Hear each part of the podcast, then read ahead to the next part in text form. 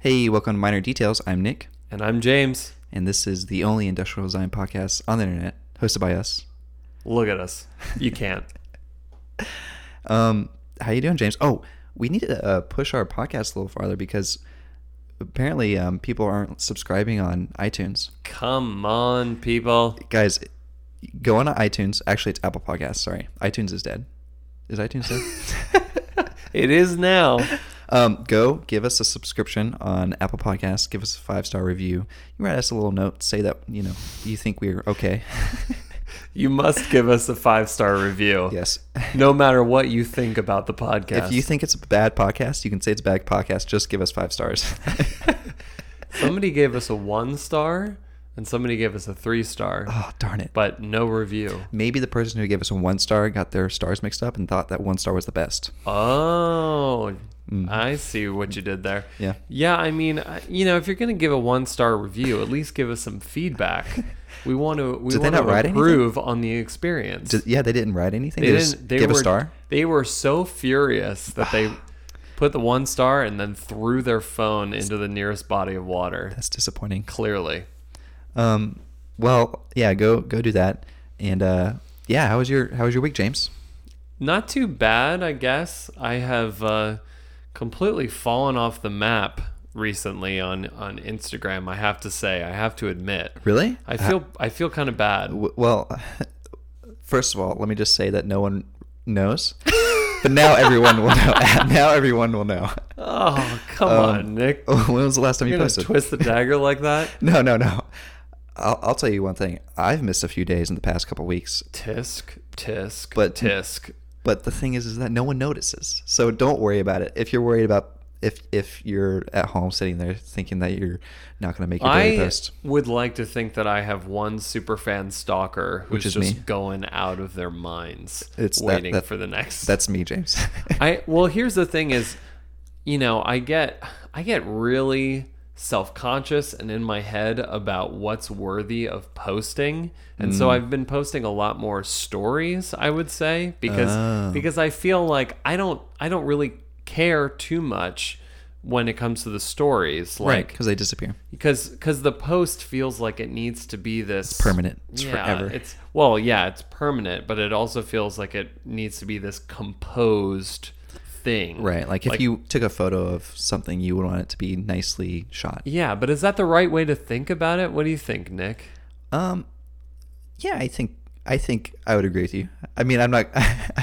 I feel like you're looking for a defense or like me to say that you should post whatever, but I actually like think like if you were going to post because another update you have I know is your bottle opener, Right. and I know if you were going to post that, I think you should like get a nice piece of paper and put it up against the wall and take a picture of it or something. hmm Yeah, I've been I've been taking a lot of pictures of it in my apartment.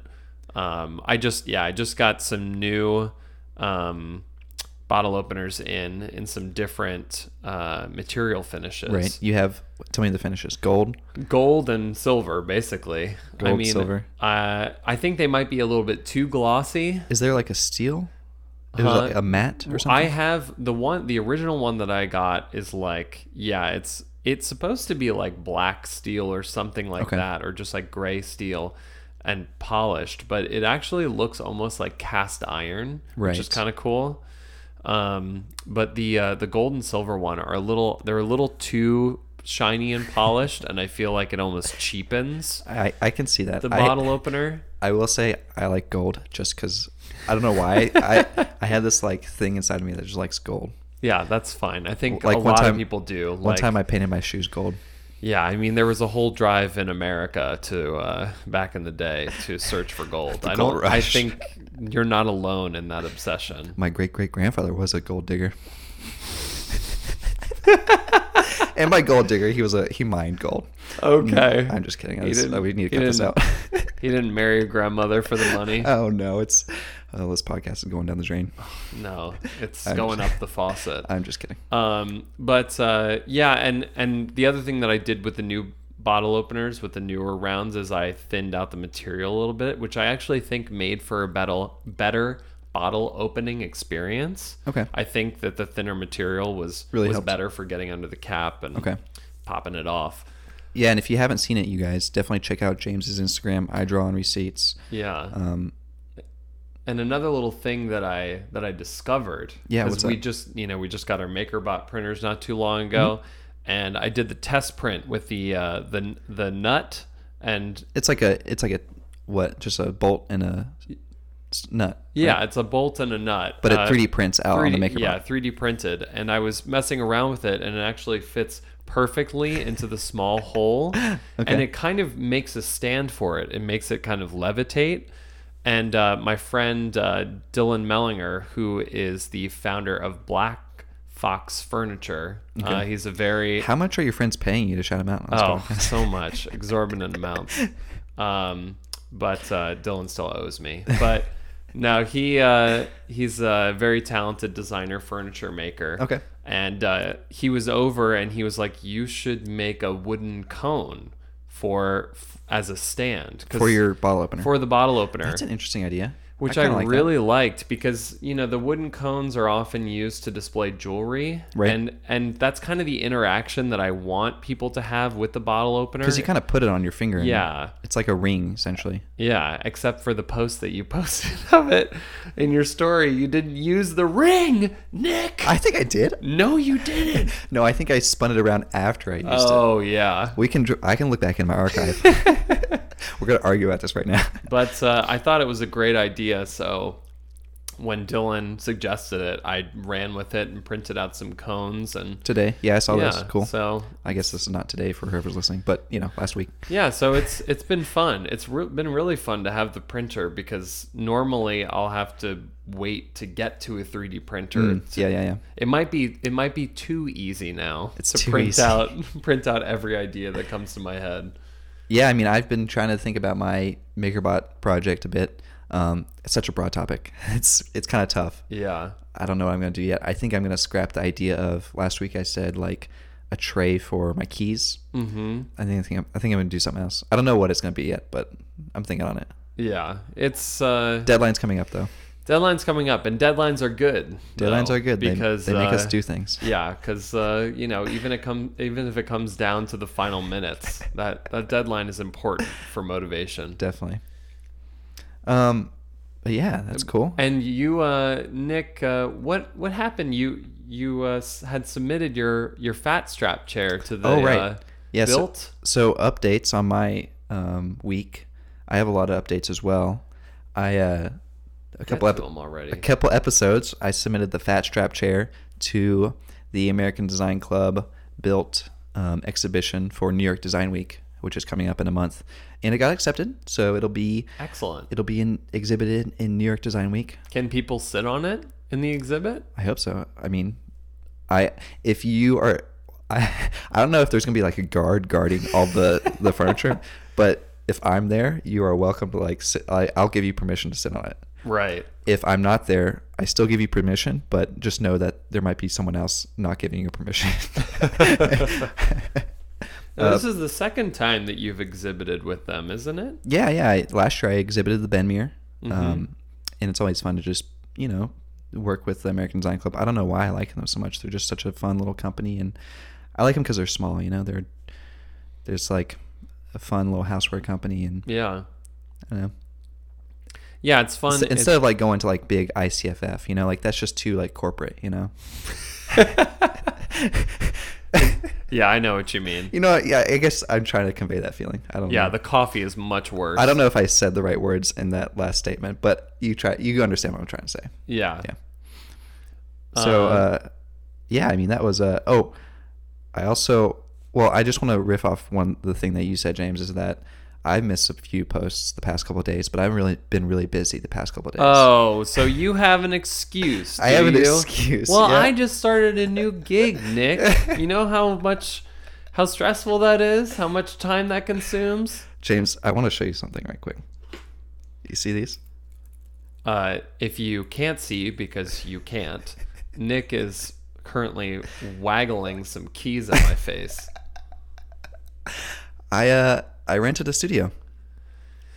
Good for you. It was an impulse buy.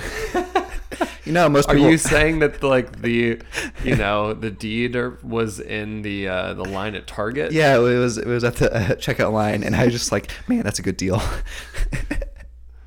um, yeah, I I uh, rented a studio in Greenpoint. Nice. I haven't told you anything about it, um, but yeah, I I uh, like to look on Craigslist, and I saw this studio, and it was really affordable and in the really good location, um, and so I just had to had to snag it. Like I went and I I got the tour of the place, and it seemed like a perfect fit, and so I have an office now. Um, nice. So does that mean that you're moving all your equipment there? Yeah. Yep. So so I'm, the gonna, I'm gonna live there essentially. are you you're so you're gonna live in the virtual reality world in your studio? in my studio? I think. yeah. I don't really know. I think I just kind of made this impulse decision and it just felt right. It still feels right. I think it's the right decision. You know, I've been, you know, doing the consulting, freelancing thing for a while now and it's really picked up. Have had a lot of uh, interest and I'm trying to scale, you know. I Yeah. want to bring in more projects and do more and having a, a space where I can have, you know, someone help me. It's all the better. So, Right. um, now I don't have to sleep with my 3D printer anymore. Yeah. I don't. It's weird that it's in your bed. Yeah, it's not stable when it's kind of like. uh, so that's kind of a big news in my week. I'm still not sure how I feel about it, but uh, you know, it's just kind of like a. I think it's a good move. It's a big milestone, and I, I'm definitely confident. Like it's, you know, it's in my budget. It was like a good, you know, it's not it's not going to be any issue Yeah. like keeping it. It's just like, I don't know. It's like I'm moving up the ladder in my in my dream, and it's like, I don't know. Am I am, am I going too fast? I don't know. no, I don't think so. And even if you crash and burn, I'm still at, young. at least you tried. yeah, and that's the be- that's the most important thing. Yeah. Well, and and the other thing is, because I, I don't want to be 60 and have Yeah. not tried. You know. The other the other thing is is that from from my personal experience, like as a freelancer, sometimes working from home is just it's no good. Yeah, and that's one thing I'm really excited about is like working from home is kind of hard to focus. Right. And so having a studio space, I'll be able to really pump out a lot more work. Yeah. Yeah, I, I can't I don't know. I I don't know like just working from home, I just end up looking around the apartment and being like, I should fold that thing. I need to fix that uh that one corner of the uh, bed. Yeah. Fold it, fold it nice. I should clean. probably organize my yo-yos. I should probably do the dishes and clean organize your yo-yos. Yeah. Oh man.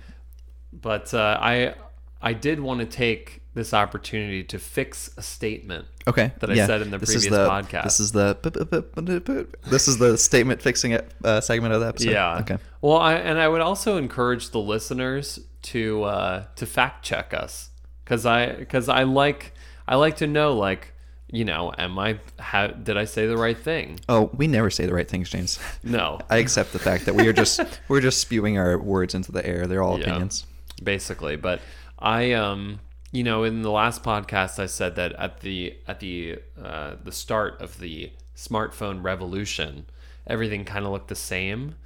Uh, but I would like to amend that statement by saying, actually, at the start of the smartphone revolution, I think everything was wildly different. Oh, you're complete opposite. Okay. Yeah, complete complete opposite. Because I think that people at that time were taking a lot more risks and and chances with smartphones because it was this completely new market. Yeah, I kind of remember. You think you remember like the BlackBerry Yep. smartphone, and where it had.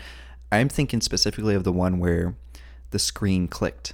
Like you, cl- you. It was a Mm-hmm. Oh, touch yeah. screen, but then you pressed down on the touch screen. The whole touch screen like clicked. It like Yeah. moved.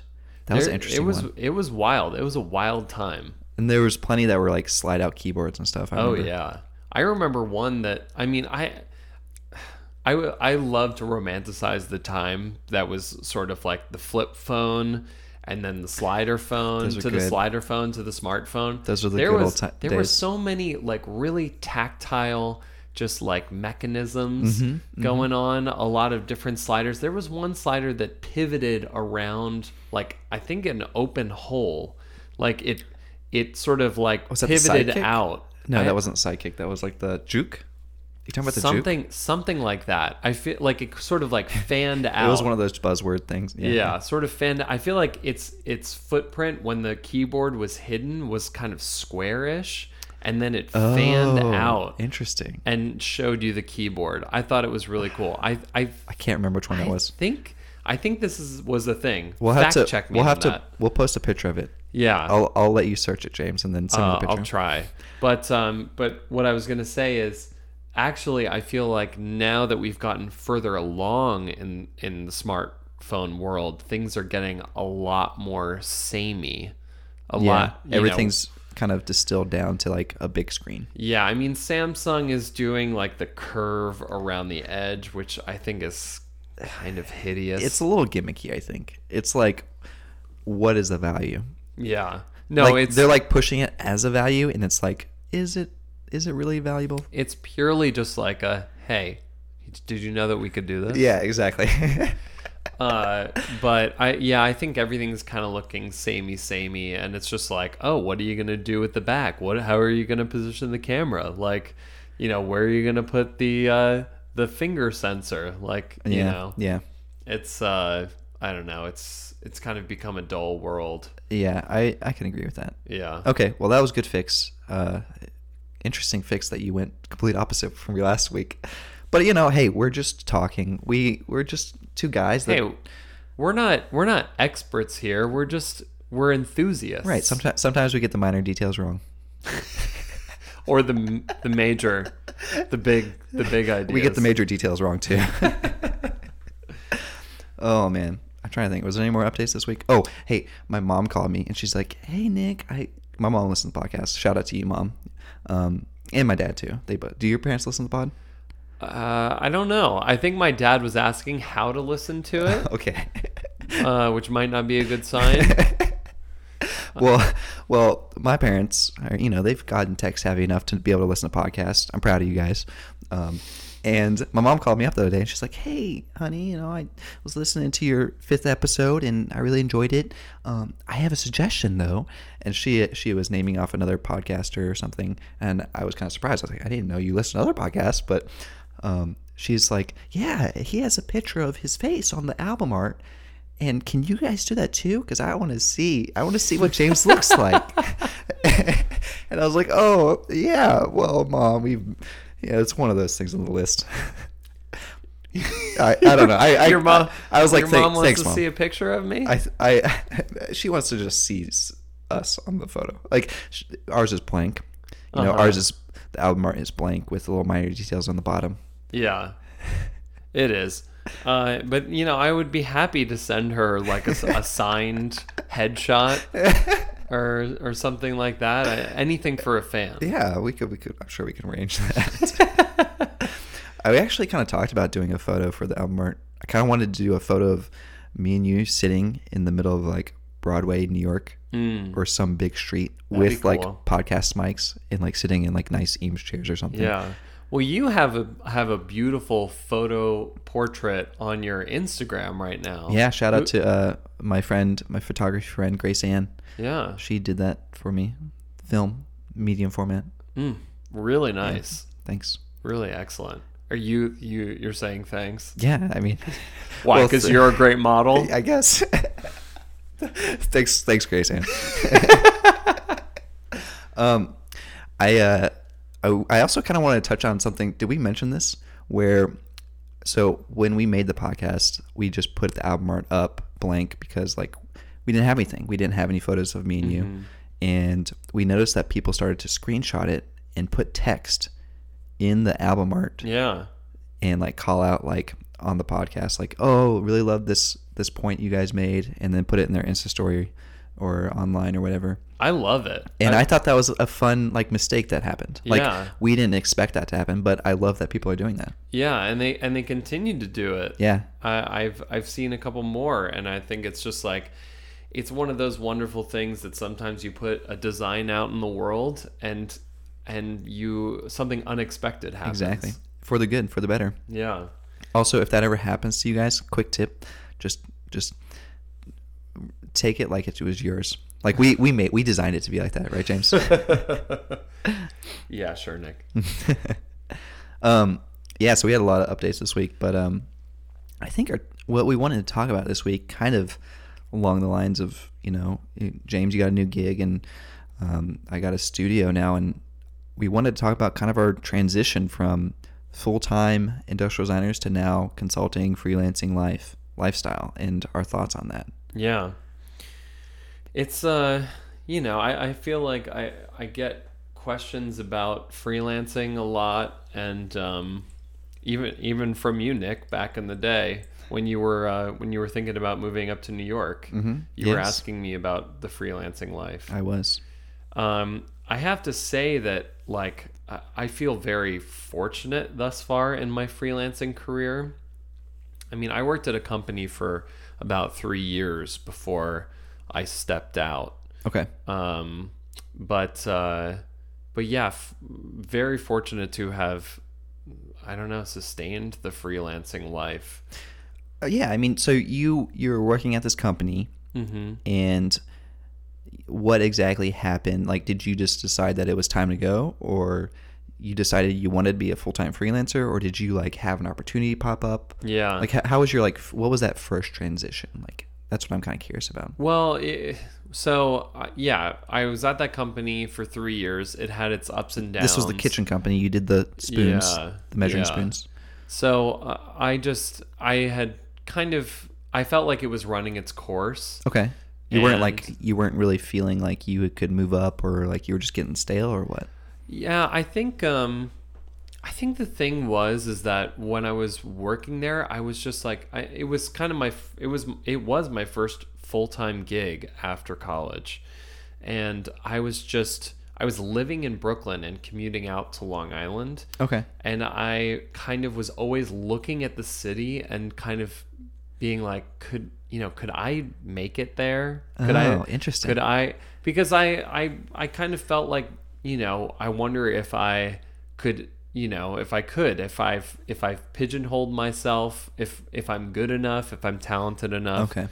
Um, there's just a lot of questions, and and another thing that started to happen was my father owns a rotational molding business in Pennsylvania and he does he does a level of consulting and he will consult with um, you know clients and create new products for them. And um, so he asked me for some help on a few projects. Okay. And so I started doing some projects for him and then I kind of proposed to him. I said you know what if I started working a couple days a week for you? Right um, I think we might have worked this out together, and uh, and so he, he said, you know, that would be that would be great, and so I started working for him part time. At the same time, one of my managers uh, had had left um, the company and had started working for another company, uh, an exercise equipment company, in in the city, and so like I, I just he he needed help. He right. needed industrial design and he, help. he knew you because he was he was yeah. working at the kitchen company before. Okay. Yeah, and so uh, he brought me in. Okay. Um, and he was bringing me in more and more, and and um, so I yeah, I just was very fortunate right right out of the gate, right out of leaving yeah. my my previous gig. I had I had gigs lined up. Right. Yeah, that definitely seems like a nice transition. So so the thing I, I think the thing that I take from that whole story is um you know, I think it was valuable for me to have worked at that company for 3 years. And I'm not saying that you can't freelance like and you can't live as a freelancer right out of college. Right. But I think it was good for me to work at that company because you know, I gained a bit of confidence, I gained some skills, and I also made connections. Definitely. The connections helped you. I mean, that's where you got to now. Yeah, and and I think it's important to foster connections within school, within your jobs. It's just don't burn bridges. Right. Um, De- yeah, definitely. And and just you know when you when you come to work, even if you're coming to a job that you don't really like too much, try and try and leave that at the door. I mean, I certainly let it get to me sometimes when when the days were tough. You just didn't didn't care for what you were working yeah, on. but you just you just kind of have to like truck through it and and you know, hopefully make a good impression on the people around you. Yeah. No, that I mean that's great advice, James. I mean, I think your your story is nice because of the fact that you started out doing this full time thing. You got the experience in. You understood. I so one thing for me that I feel, I guess you know my story. Um, maybe I'll just d- dive into that, and then maybe it'll play Yeah. off of yours a bit. Um, you know, I went to work for a pet company in Texas for two and a half years, and similar to you, right? It's like you work at this place in house, you know, doing a lot of design work, and you know, a lot of times like you're designing a litter box. I designed too many litter boxes uh, that I don't want to talk about them anymore, but um, you know, it's like you have to look at a project and say, okay, what what you know, this product, yeah, we can easily design it to be a nice product, but how can I kind of use this opportunity to you know, not only make a great product, but also like learn something new, like Right. improve my skills. And so also working in house, you have much better opportunity to learn manufacturing, managing, Right. how things are made, and I think that's super important. Um, and I mean, I almost want to say that your statement was, uh, you know, you you made the statement of, like, it's not impossible to start out of school freelancing, but I think it is very very hard. Like, I feel like you would definitely need to have some previous experience, Right. understanding manufacturing and how the real world business works Sure. out of school before you go into freelancing. yeah. Did you do any freelancing in school? No. Okay. I I yeah, no, I didn't do any freelance. I didn't have an internship Oh, yeah. while I was in school. James, you just like, what, you kicking your feet back? What's going on here? okay. No, no, I'm just messing with you. Um, I, uh, so I started freelancing. My first freelance was graphic design. Right. I, I went to, I went to school, I went to SCAD and had my roommate, his name was Logan. He was an amazing graphic designer and he was really into graphic design. So he would kind of inspire me. He was like, yeah, you can do this stuff too. I mean, it's all design. Design is design is design. And I started out with GIMP. You remember? Do you know what GIMP is? It's the No. it's the knockoff Photoshop. oh. I, I created my first logo in knockoff photo. Like it was essentially like one step up from Microsoft Paint. Why didn't you just have Photoshop? well, because it costs money. Listen, this is college This was days. not like this is college days. but but wasn't like a, the Adobe Suite required? uh, I think I think SCAD bought us the Adobe Suite like the second year or something. I forget. Oh. Um, it was like a They new thing. scrounge the first year. Yeah, Well, it was like a new policy. It, I don't remember. I don't remember the logistics. I just remember that my first logo was for this company called Hit House. I think it was some like hip hop brand. Nice. And I made it in Photoshop. Now, I will say that this was for like one of those contest websites. I don't know if you've heard of them or not, but I use this website called 99 Designs. And it's essentially like crowdsourcing graphic design. So a client will post a prompt and then it's open to all the designers to submit their designs. And the only designer that gets paid is the one that the client picks, Mm-hmm. um, which is kind of an interesting business. Maybe not the most moral business situation, but I will say that it is it does give a lot of opportunity to people that may not have the opportunity to work with clients or get your name out there. And for me, you know, I went home fall after fall break just pumping out designs like working on this 99 design graphic thing and I was like, "Oh, this is so fun. I can make logos and maybe I'll make some money."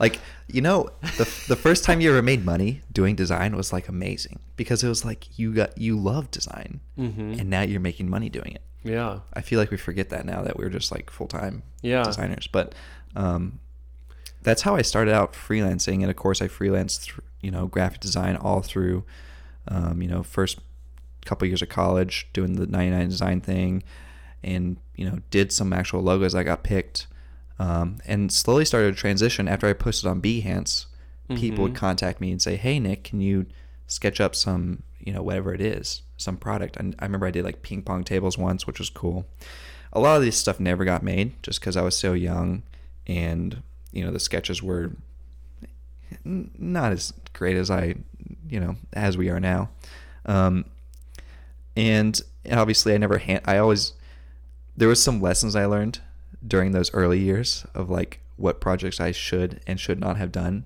Like I remember like having to like let clients go. I mean, it was a, it was a mutual thing. Like I remember I did this one project for a client who wanted pajamas, baby pajamas, which I am certainly not qualified for at all. Like, Yeah. but granted, I if if I was if I needed to, I could design baby pajamas. Like I said, design is design, um, and that's what I told her. So I was like, okay, I'll take this project on. And I, you know, when you're at school, you're taught like the process, the design process. You Mhm. research, you sketch, you you make the final product, and so I told her that. And I was like, okay, this is the design process I learned in school, and this is what we're going to do. And so I did the research. I did like the big research phase and like market research. I made like personas and all that like, you know, frilly stuff. And I presented it to her and she and she just didn't get it. She didn't get the fact that I was presenting stuff to her that she knew. Like I was just like saying like, "Oh, hey, you know, these are the average baby sizes." And she's like, "Yeah, I know. We make baby clothes. Like we know what the size is." and, and I was like, "And these are your competitors?" I'm like, and she's like, "Yeah, I know. Those are our competitors. We we know this stuff already." Um, a, a big lesson I learned from that is like, you know, the research is important, definitely to the process, but not necessarily to show you the client. Like the research is for you to Mm. learn about Right. how to design the product. I mean, if uh, if you had it to had to do it over again, would you have asked her for the marketing materials beforehand?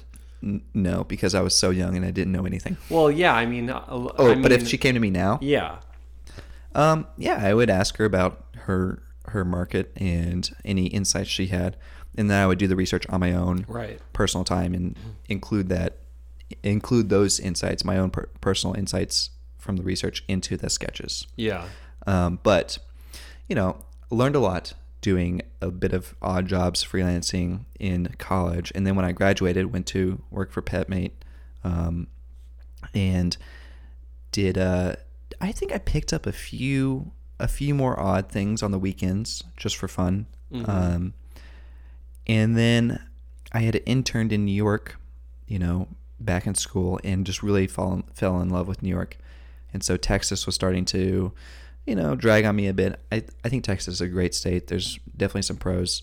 Um, but, you know, I got to the point where, kind of like you, James, it was like, I think it's time to mix stuff up. You know, like it's time to just do something else. And I decided that I wanted to move back to New York. And so I did. Um, and of course, the thing that helped me was this Instagram thing that I had started a year previous was like starting to to culminate. Like the following was growing, and I had made a lot of connections, including you, of course. Mhm. and so yeah, I just through through Instagram, I made all those connections, and was able to sustain myself freelancing. And now I'm you know been overwhelmed with opportunity here in New York. So it's I've been really gracious, and it's amazing that you know the journey I've taken yeah. so far, and I don't know what's coming up next, but we'll see. Yeah, I mean, and and there's one thing to, that I think we should say about freelance in New York, because because I don't know when I pictured freelance work, I often pictured you know a designer working from home, Yes, you Mhm. know, or working from their own space, right. but oftentimes in the freelance that I, I do, I go into an office Right. as a freelancer. and that's a big thing in New York just because it's so condensed in that there's so many different offices you can go into you know if you have one freelance gig for this month of April and then there's another freelance gig for a month of May you know you can go to the same you know the same city you don't have to leave cities like you just you go uptown midtown downtown wherever Right. you are Right.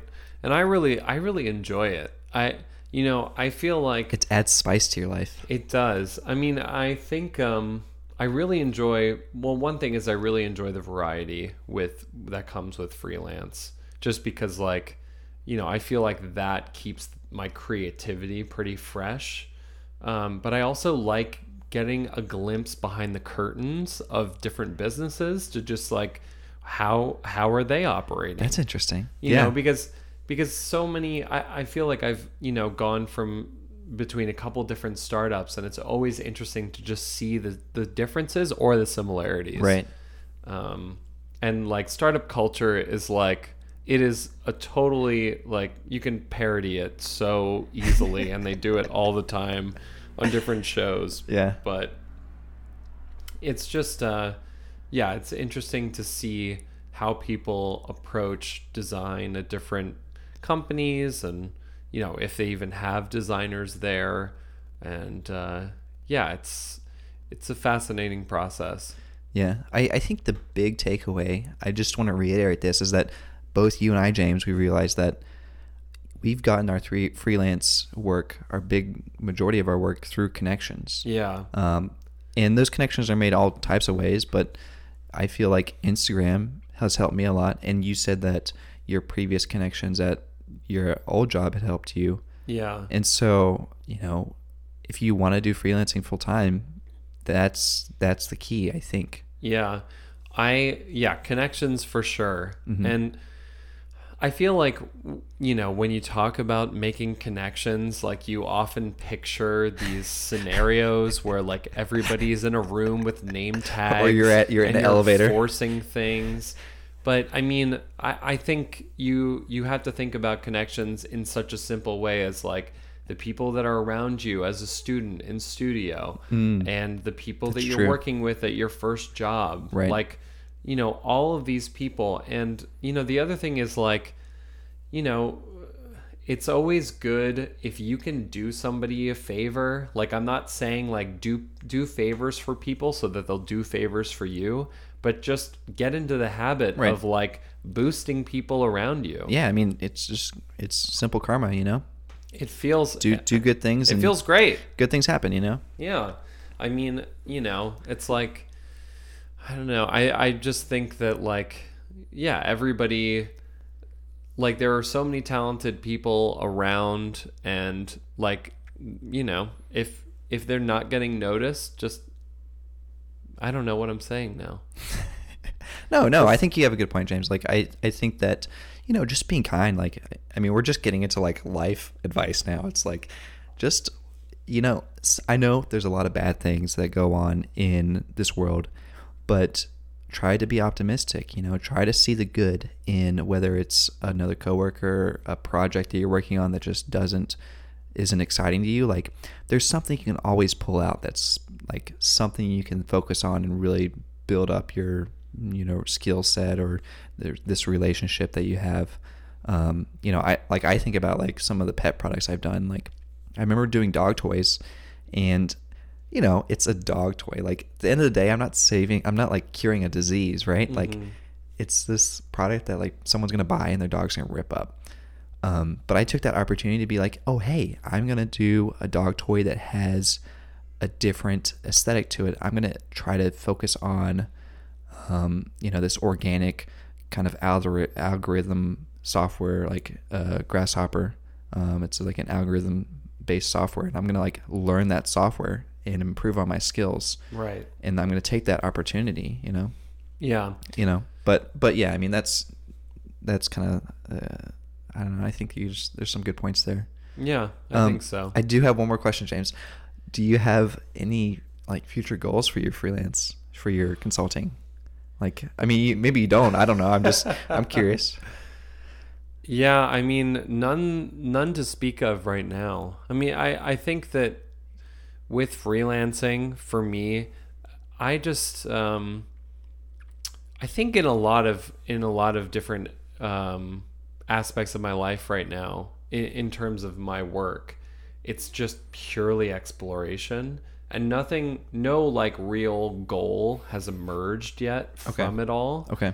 But there's just a lot of joy in the process. i like that. So maybe your maybe your vision is to do something that the process culminates into maybe this bigger thing. Yeah, I think um like you know with what I've been doing on Instagram like reaching out to people for collaborations like I'm Mm. I'm doing these things just because they're fun it sounds like fun. Right. Like I'm not it's not this like master plan. Right. I don't I don't have this this plan of how I'm going to dominate in the industrial design the world. master plan Yeah, it's literally like legitimately it is purely about like just f- like fun. Yeah, I I totally agree. I feel like for me, I I the, my master plan is kind of similar to yours. I was like, I'm kind of like just taking it day by day. Yeah. I will say though, I did get the studio. I mean, I think the goal for me is to somehow transition into this place where I can do more, um, more bigger projects, more bigger client projects where I can really sit down and like get these things engineered and control more of the process. Right. You know, right now it's like I'm doing the industrial design. Like I hand off the sketch and then I cross my fingers and hope it comes out okay. Right, right. And that's, I would say, one of the major, uh, I don't know, Drawbacks it- of drawbacks freelance. of freelance for sure. It's, it, you know, because you will be working on something and then you you'll leave. Yep. And decisions will be made and things will move along without your Without you weren't there. knowledge or approval or Right. anything like that and you know that's where i feel like people start studios or or whatever to have more ownership or they work in house to have more ownership Yeah. um It, yeah. it actually happened recently to me. I had designed something at one of my clients' uh, uh, offices, and then I uh, left. And then a, a month later, I, I came back and I saw the product I did, and I'm like, wait, this doesn't look exactly how I uh, intentioned. Like, we need to fix a few things. right But um, yeah, thankfully, thankfully, I didn't leave long enough, so I got to be. I was able to fix it. nice It's okay.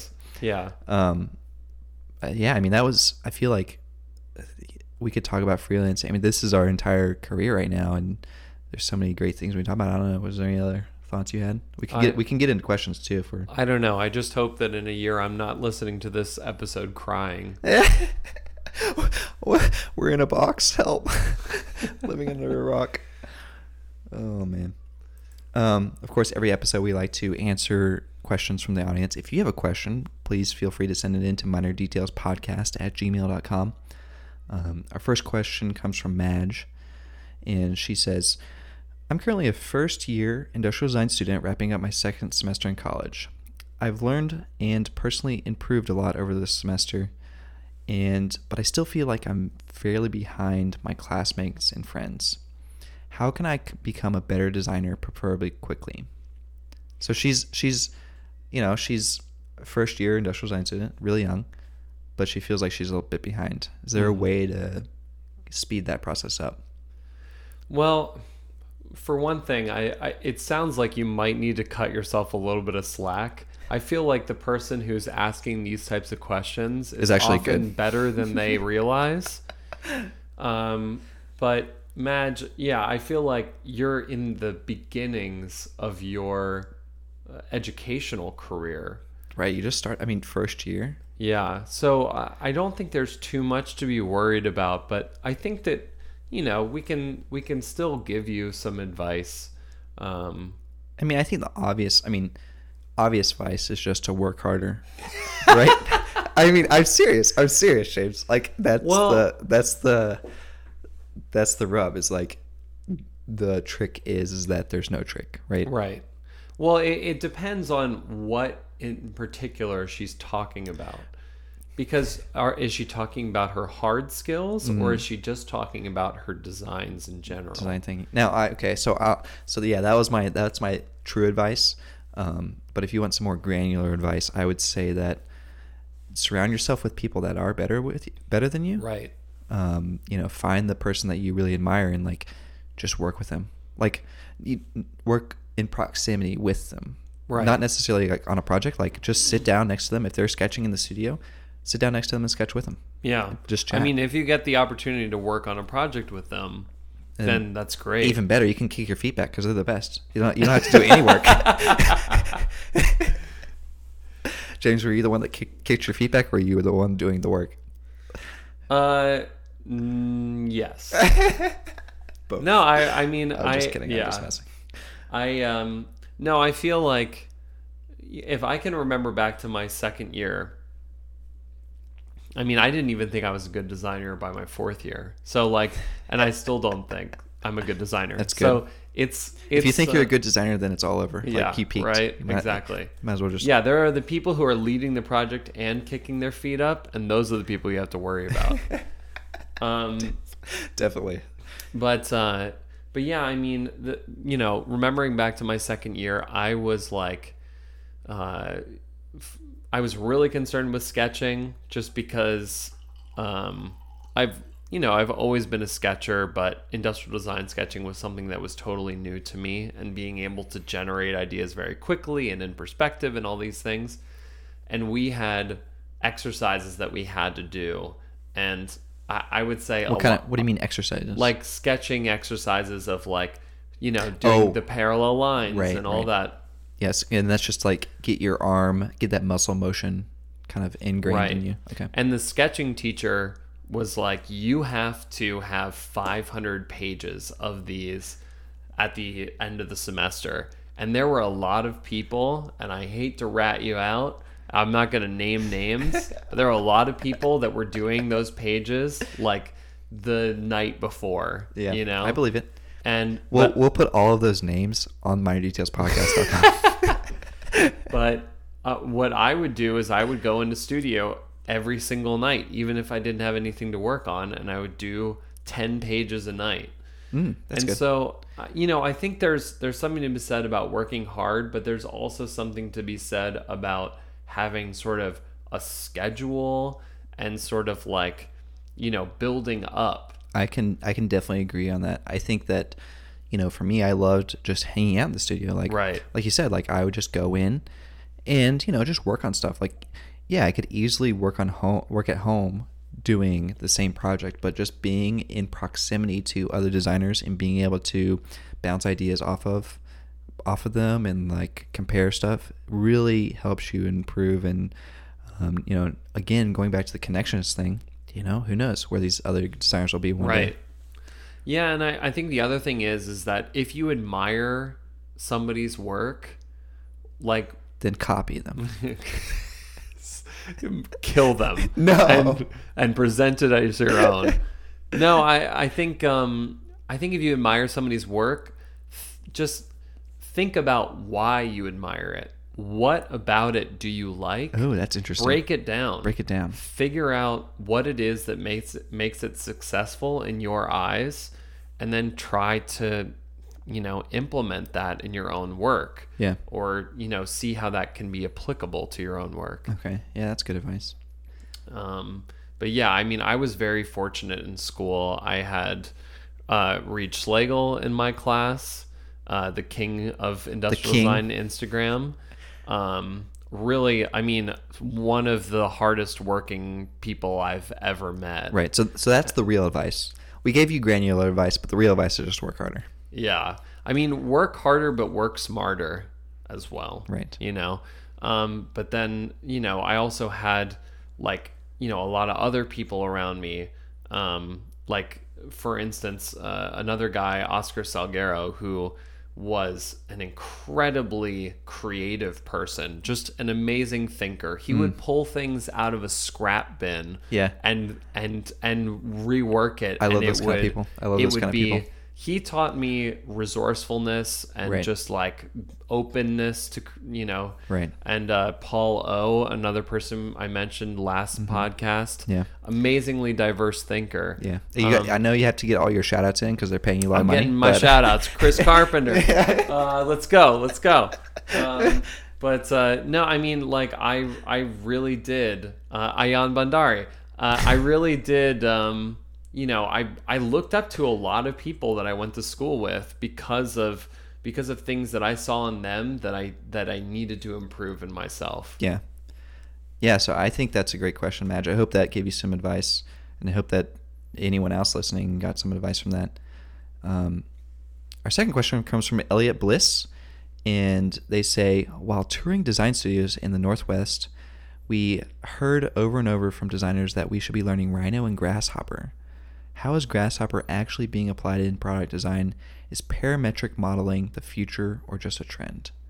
Um, just to give some some preface here, like Rhino and Grasshopper are 3D modeling softwares. Um, they're actually kind of the same software, and they're just kind of different plugins.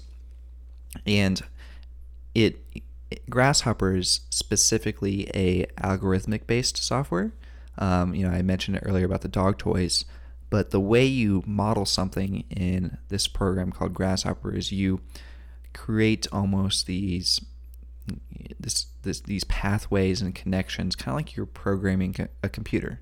You're not like you're not like building shapes. You're like taking blocks and saying, okay, this shape should be this size, and it should have this many holes, and these holes should be random, and they should be in between this color and this color. Like it's very uh, program mindset. You know, I don't know if you guys know programming or not, but you know, it's like and or plus this minus that. There's all this like addition subtraction going on. Parameters. Parameters, of course, parametric. So that's the software that we're talking about. And you know, Elliot asks if this is something current in the design field because he's, I believe, he's still in school. Um, and I don't know. I, I mean, I personally have dabbled in it. Like I said, doing the dog toys, I thought it was a fun exercise and fun program to learn. Um, but I don't know. Did have you ran into it any, James, or what is your thoughts?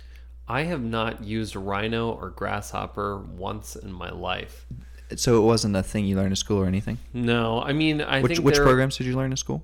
Just SolidWorks. I mean, in terms of 3D modeling, I think there was there was an opportunity to to learn Rhino that I didn't take. Okay, Um, just it was be- like an elective or whatever. yeah. So I um I mean, and I've just used SolidWorks my entire career. Yeah. I mean, that's pretty much the standard. Yeah, I, I will say that the standard is SolidWorks across the industrial design field. Um, obviously, there's you know other studios that may do smaller programs. I actually I want to take a tangent right now. I want to talk about Fusion 360 Mm, because I feel like Fusion 360 is going to kill SolidWorks. really? Yeah, I don't know. You know, the tipping point will come, but I feel like SolidWorks is, uh, you know, not to. I'm gonna throw shade. I think they're antiquated. I'm just gonna. I'm just gonna say that. Like, I think that SolidWorks is a big, big antiquated company, big Hmm. corporate company that doesn't realize that they are catering to the industrial design field. Like, I've been to their conferences and they talk. You know, SolidWorks is an engineering program. Like, it was built for engineers. Engineers use it, and that's why industrial designers use it. You know, because we want to communicate our ideas as effectively to engineers Right. Um, Retain the design. retain the design. And since SolidWorks doesn't realize this, I mean, the reason I know they didn't realize this is because they created an entire program for industrial designers. Do you know about this? Oh yeah. There's something called industrial design, which is a CAD program. It's not. I mean, yes, our profession is called industrial design, and they just named it industrial design. Like they named they named their own program after the profession, which is a little confusing. But you know, it's it's some sort of mix of like quick, fast CAD, Right. but no one uses it. No. So that's that's the reason I think that they don't understand that we use their software. And to probably a good point, like I don't know if we are the main demographic. Like, are we the main customer for SolidWorks? I don't know. That's the real question. I'm not sure. I mean, the other thing is, is that the what frustrates me with SolidWorks, especially, is how you even get the program in the first place. You have to request a quote. Oh yeah. Like this is so antiquated. Like Fusion 360, I can download it right now. I can download it and start using it. and and it's free. Did you know that? Is it free? It's so Fusion 360 is free for small like startups and freelancers and studios. That's awesome. Um, and then once you get to the corporate level or more, you know, mid mid um, level, uh, they ask you to pay for it. But you know, it's a great way for people who don't like students. Like no one has money. Um, it's a great way for you guys to get into 3D modeling hmm without having to pay money Yeah. and and I think that's such a great tactic because it you know it's scalable right? Like Yeah. especially like when you when you're a student and you're learning Fusion 360 or when you're just out of school and you want to like start a quick project going into a big company and you're like I know Fusion 360 and the company's like oh well we yeah sure we can buy that. Like that's a good business plan you know? Hmm Yeah, and I mean the the the other thing about Fusion 360 that's great is it's a mix of um, parametric, right? I think so I'll be honest I haven't tried Fusion 360 I just believe in it Oh, interesting. um, but it's like it's it's sort of a it's sort of a mix between SolidWorks and Rhino from Yeah. from what I understand. right Um, I've messed around a little bit in Okay. it, but you know, it takes it takes some time to learn a new program. Of course. And I'm so comfortable in SolidWorks that it's probably going to be my demise. Well, it no, it won't be your demise, James. And that's how I am too. I like SolidWorks is my go-to. It's what I'm comfortable in. I can make anything you want in SolidWorks. But at a certain point, anything, and maybe not anything, at a certain point, I think that the standards will change, and we'll jump on board. Like, and we'll get fired. No, we won't get. we'll figure it you out. You will be It- obsolete. it yes, it's hard to learn a new program, but like timeline wise, like you can figure it out in a month. Like it's not a big deal. yeah. So that's kind of why I haven't tried. All right, check back in How six months. How good are you at making coffee, Nick? I think a barista is in your future. oh man, oh man. But uh, we got one more question here um, from Jonathan, and he says, "I want to know whether or not I should specify the type of design I want to do, or can I still manage without being super excellent at, say, making chairs?" Oh, interesting. So Jonathan, Jonathan's kind of asking like, should he be like a jack of all trades, or should he really focus in on one? Uh, I don't know category of design. This is something that I've been thinking a lot about recently because, uh, you know, one thing is a couple of years ago, I was watching an interview with uh, Benjamin Hubert of uh, he, Layer? um, yeah, Layer Layer Design. Design Studio. He's a great designer, and he was hugely inspirational. La- Layer's me. been doing some great Yeah. work recently. Yeah. Even when he was solo, I I really loved his work. He's just like a great thinker and a great designer. And and he was saying, like, you know, he fairly young, getting a lot of recognition, and he was saying in an interview that he feels like like we shouldn't be doing everything as designers like we need to be able to find the people to collaborate with and and those collaborations will bring out the design work for us you know Mm, interesting. I I mean, and and so I'm trying to practice that a little bit by reaching out to people on Instagram that I see that are doing great work, and I feel like, you know, maybe there's maybe there's a collaboration there. Right. Um, to find somebody who's a true expert in a field, or at least far you know far beyond what I'm capable of at the moment and am I really going to sit down and try to learn their craft or am I just going to you know get that collaboration going Yeah, that's really good advice. I never really thought about thought about it in that way. Um, I was thinking more like, I guess during school. I, I remember in my when I was studying, you know, I love houseware and furniture in that part of design, and you know that's kind of my goal and my dream in life is to do that type of design. I'm not there yet. I'm working there, but um, you know, when I was in school, I was like, this is what I love, but I also want to do everything. Like I don't want to be stuck in this one field of furniture.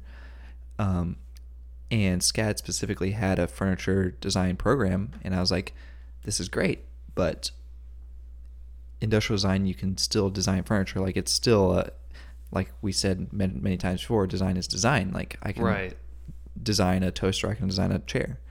Um, so that's kind of my take on it. Is that I decided to, you know, just take a broad look at design. Um, I feel like I am focusing a bit on the pet industry because I, I just I've been in the pet industry now, and you know I have pet clients and stuff like that. So, um, not that I'm like pigeonholing myself. I don't think I'm pigeonholing my, myself. I'm so like we, we're No. fine, right? You, I'll be fine. I'll be fine, right? You're a- James, litter boxes. No. You're okay, Nick. Okay. Just stop using the litter box Okay. and start using the toilet. Um, but the but the other you know uh, the other thing is is that um, I uh, was recently looking at portfolios, student portfolios. Okay. And one thing that I feel like I feel like I wasn't too impressed with the portfolios that I saw and and and I think the reason is and this was something that I was doing in school was I was trying to showcase so much that I was like really good at graphic design Oh no. and trying to make this Rookie really mistake. like prim and proper, you know, portfolio. Mm. And and here's the thing. I feel like I feel like a portfolio that's a bit more just kind of like rough around the edges, but rich in process is is always going to win out. I, I totally agree. I think that I, I, you know, you see these portfolios with more like graphic elements. When people learn graphic design, they're like, oh, graphic design, blocks and shapes, and angles and lines. And no, no, get Yeah. that get that stuff out of here. All I want to see is a full spread of a photo with a tiny little type in the center Yeah. or in the left. That's like, this is my project. Yeah. And then yeah, you can put your process in there stuff. But yeah. yeah. I mean, we're not. Yeah, like you know, you were Keep saying you were That's- saying that's earlier, like you know, design is design, Right. but like I feel like in an industrial design portfolio, I want to see that you're a good industrial designer. I don't want to see that you're a good graphic designer. right, don't show me that. Don't show me the graphics. You're industrial. I don't want to see that. Yeah. So just pick the Helvetica font. Don't think about it. And I just want to see like they don't even have to be like beautifully doctored images. I just want to see like crappy models. Yeah, I want to see that you made something. Yeah. Don't don't show me a render either. No. No. because I mean that doesn't mean anything. Yeah. renders could be any.